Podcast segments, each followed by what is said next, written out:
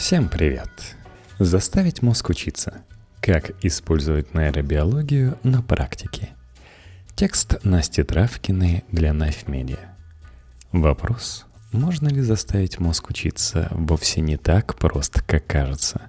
Более того, эта формулировка вводит в заблуждение – ведь предполагается, что есть умеющий обучаться орган, отвечающий за высшую нервную деятельность, а есть я, которая может принудить его к чему-нибудь. На самом деле, наука пока затрудняется ответить, кто кем управляет – сознанием, мозгом или наоборот. Строго говоря, ни философы, ни психологи, которые глубже всех исследуют эту проблему, до сих пор не могут определить, что такое сознание и есть ли оно вообще. Но кое-что о мозге мы все же знаем. Например, что заставить его невозможно. Он не поддается прямому силовому воздействию. Именно поэтому правильные советы вроде «просто сядь и сосредоточься» работают, если у вас и так нет проблем с концентрацией. А значит, вам не надо себя заставлять. И не работают, если такого рода сложности существуют, потому что они – особенность вашего мозга, а другой вам взять неоткуда – но есть и хорошие новости. Зная эти нюансы, мы можем создавать такие условия, в которых мозг будет функционировать как нам нужно. Или, во всяком случае, лучше, чем прежде. Мозг постоянно меняется и учится. Мозг создан природой таким, чтобы все время находиться в процессе обучения – его способность трансформироваться, приобретая тот или иной опыт и сохранять эти изменения, называется нейропластичность. Термин, подчеркивающий отличие сегодняшнего взгляда на проблему от бытовавшего ранее. Еще недавно считалось, что мозг – это вещь в себе, как точно настроенный и запрограммированный самостоятельный механизм, как черный ящик внутри черепной коробки, до которого не докопаешься – Затем ученые стали находить доказательства того, что этот орган не рождается готовым, а активно взаимодействует с окружающей средой, пока формируется. Прежде всего, об этом свидетельствовали исследования так называемых детей Маугли. Брошенные в дикой природе, не слышавшие человеческой речи, они не могли освоить навыки принятого в обществе поведения и улучшить свои интеллектуальные способности до состояния взрослого, отставая в развитии всю жизнь. Обычно не очень долгую. Вскоре стало очевидно, что детский мозг пластичен – Период такой податливости назвали критическим, потому что восполнить недостаток обучения в это время в дальнейшем уже невозможно. В середине прошлого века опыты на мышах показали, что развитие в обогащенной всякими игрушками и активностями среде делает кору полушария толще, а у тех грызунов, что росли в скучной и бедной обстановке, подобных изменений не наблюдалось. Нейрокартина мира окончательно изменилась, когда было доказано, что мозг, обучаясь, способен расти и у взрослых людей. Классический пример, подтверждающий справедливость этого утверждения, результаты, полученные в серии исследований лондонских таксистов. Водители запоминали подробные карты огромного города для сдачи экзамена. Чем больше знал испытуемый, тем крупнее был его гиппокамп отдел, отвечающий за память. Таким образом, современная наука пришла к окончательному выводу, что мозг способен меняться всю жизнь, а следовательно, обучение – это естественное и перманентное его состояние. Потому и заставлять никого не надо. Нужно только создать такие условия, в которых мозг будет учиться тому, чего хотите научиться вы сами – Иначе он усвоит что-нибудь бесполезное, вроде очередной дурной привычки. Для того, чтобы это произошло, необходимы, кроме собственно мозга, несколько компонентов. Мотивация, чтобы активизировать его ресурсы. Внимание, чтобы обратить его на определенный предмет. Память, чтобы усвоить узнанное. И творческая свобода, чтобы позволить мозгу построить новые связи. И отсутствие препятствий в этом сложном процессе – Мотивация – это то, что побуждает нас к действию, которое поможет удовлетворить наши потребности. Так вот, У мозга есть такой стимул всегда. Исследовательское поведение – врожденная потребность человека, связанная с выживаемостью, такая же как сон, продолжение рода, добывание пищи. Если у нас не будет способности обнаружить вокруг новое и изучать его, мы можем не заметить опасность или не придумать, как оградить себя от нее заранее. А где есть эволюционная потребность, там в большинстве случаев есть и желание ее удовлетворить. Этот процесс, в свою очередь, вызывает у нас ощущение удовольствия, активируя дофаминовую систему поощрения. Так, мозг побуждает нас заниматься действительно важными для продолжения жизни вещами. Проще говоря, нам приятно учиться, что называется по определению, если только этот процесс рационально организован, а не так, как было в школе – Получать удовольствие очень важно, чтобы сохранять мотивацию, и испытывать радость при этом можно не только от самого исследования. Дофаминовая система поощряет нас, когда мы учимся, а в наших силах поощрить ее саму в процессе обучения, чтобы создать более устойчивую связь между этим занятием и удовольствием. Поощрения могут быть краткосрочными и долгосрочными – Первые эффективно используются, например, при геймификации обучения, когда процесс делят на этапы, за завершение каждого из которых дается вознаграждение. Мы охотнее усваиваем новые знания, умения и навыки, соревнуясь в группе за всякие баллы, значки и прочие фантики. Но даже если человек учится в одиночестве, награда за каждый пройденный этап, ценная именно для него, может сильно ускорить процесс – Например, для меломана обещание купить редкую пластинку после каждых 250 новых слов иностранного языка, выученных им, хорошая мотивация. Не стоит только использовать в качестве краткосрочного поощрения то, что нарушает работу дофаминовой системы. Сладкую и жирную пищу, сигареты, алкоголь и наркотики – Такие приемы могут, наоборот, сломать ваши механизмы вознаграждения, да еще и сформировать у вас болезненные привычки. Долгосрочная мотивация возможна благодаря тому, что наш мозг в каком-то смысле слеп и глух, и не совсем понимает, что на самом деле происходит, а что нет. Назначая себе ништяки, которые получим, если справимся со своими задачами, мы стимулируем дофаминовую систему – особенно когда используем силу воображения и визуализацию. Абстрактные фантазии менее привлекательны для нашего мозга, а вот более конкретные он наоборот воспринимает как реальность, не всегда видя разницу. Когда ваше обучение встроено в мечту, которую вы подпитываете воображением, у мозга будет больше мотивации учиться. Лучше всего, если новый навык связан с желанием эволюционно преуспеть сделать карьеру, найти хорошего партнера, получить статус и славу, переехать в страну с высоким уровнем жизни, заработать на безбедную старость, что-нибудь выживательное. Каждый раз, когда вы вызываете воображение этот образ, ваш мозг вырабатывает дофамин, мотивирующий вас добиваться желаемого. Как управлять вниманием и научиться концентрироваться? Внимание — это направленность восприятия на объект изучения — Именно оно позволяет нам выбрать что-нибудь из всего разнообразия внешнего мира, сконцентрироваться на нем и потерять из виду все остальное. Пресловутый тайм-менеджмент – это на самом деле управление вовсе не временем, над ним мы не властны, а вниманием. Именно от того, как оно распределяется, зависит, сколько минут и часов мы проведем эффективно, а сколько потратим впустую – Нейробиология пока не может ответить на вопрос, какой процесс более важен для направленного внимания. Усиленная обработка мозгом сигналов от объекта, на котором мы сконцентрированы, или приглушение шумов, потому что полезно понять, что есть что. В наших силах минимизировать именно шумы, закрыв лишние вкладки браузера, выключив смартфон или найдя более уединенный столик в кафе – Улучшить концентрацию можно только регулярно упражняясь в этом искусстве.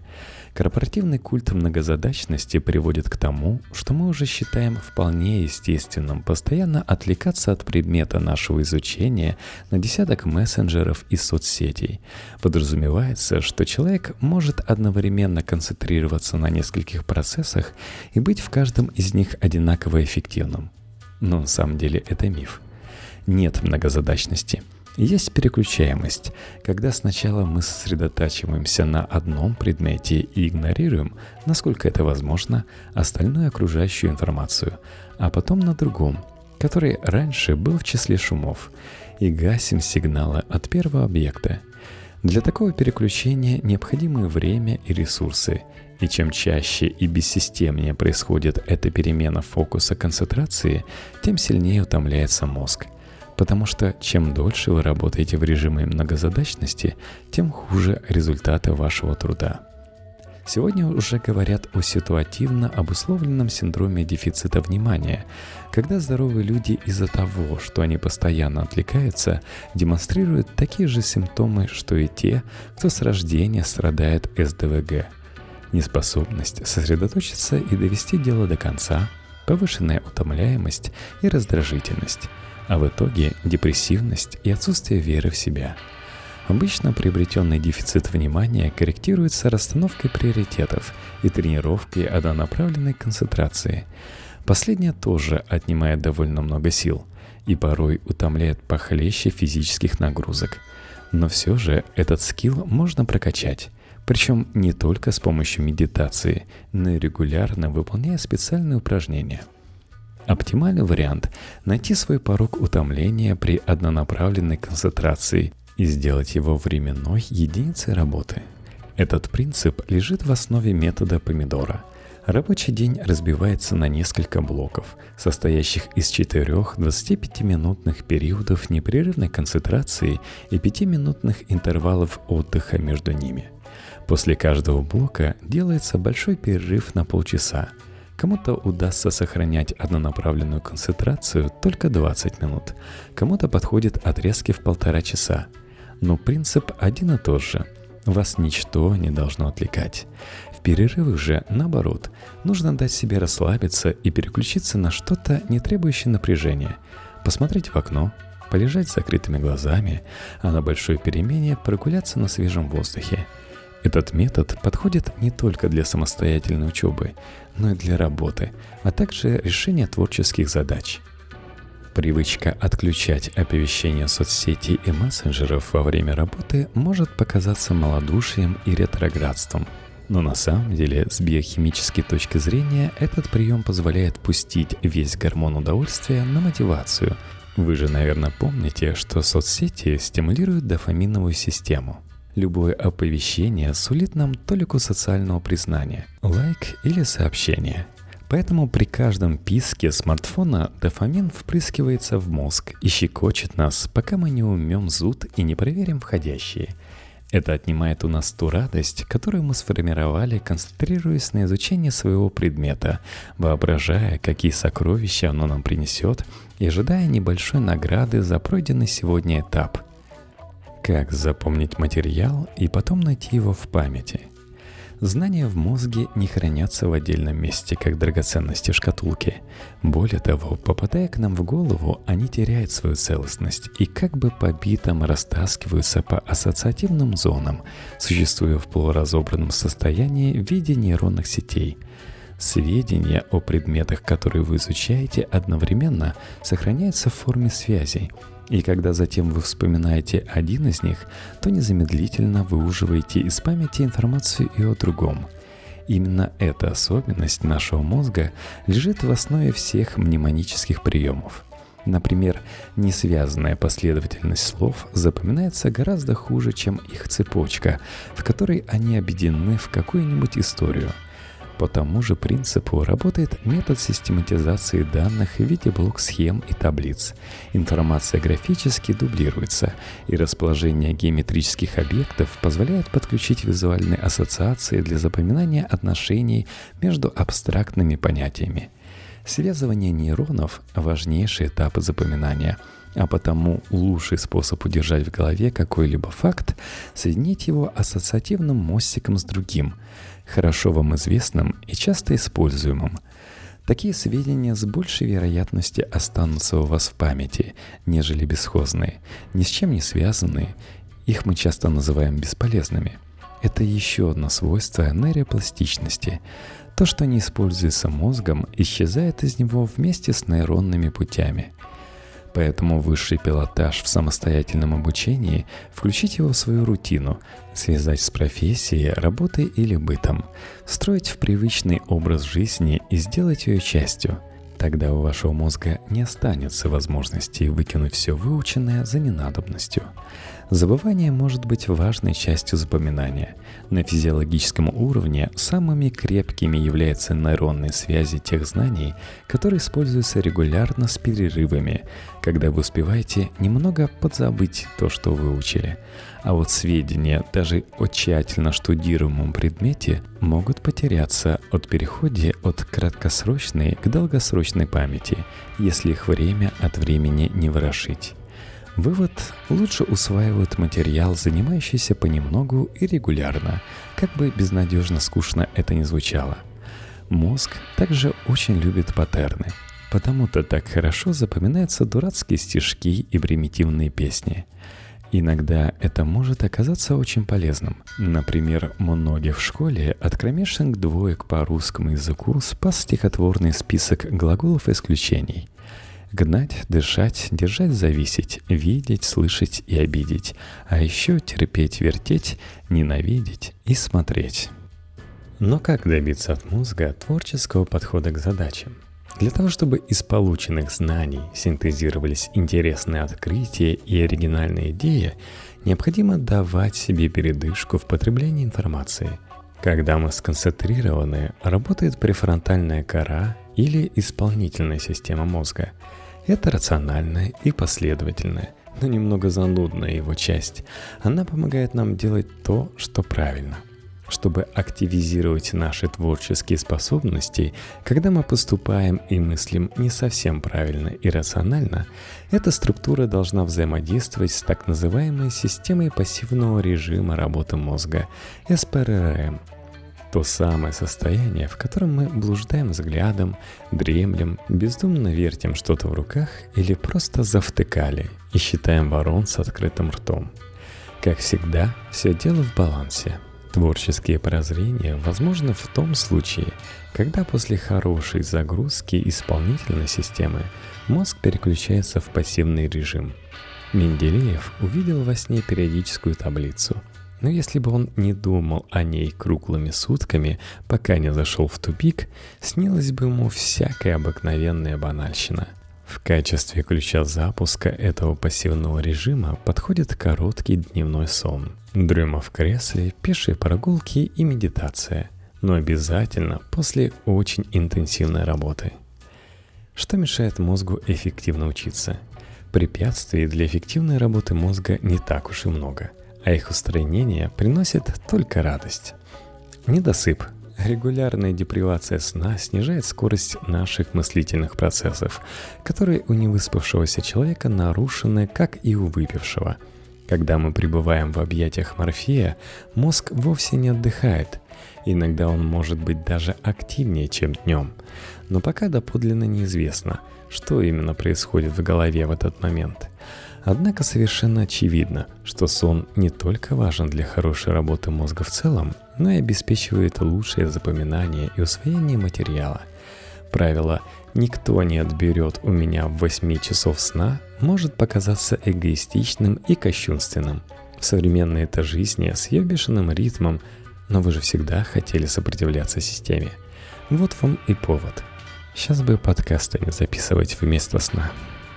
Плохое кровообращение. Интеллектуальные занятия часто предполагают малоподвижный образ жизни, а ведь парадоксальным образом именно он дурно сказывается на умственных способностях. Мозг – это часть организма. У него нет отдельной системы кровообращения. И если вы не двигаетесь, то и кровь с глюкозой и кислородом к нему поступает плохо.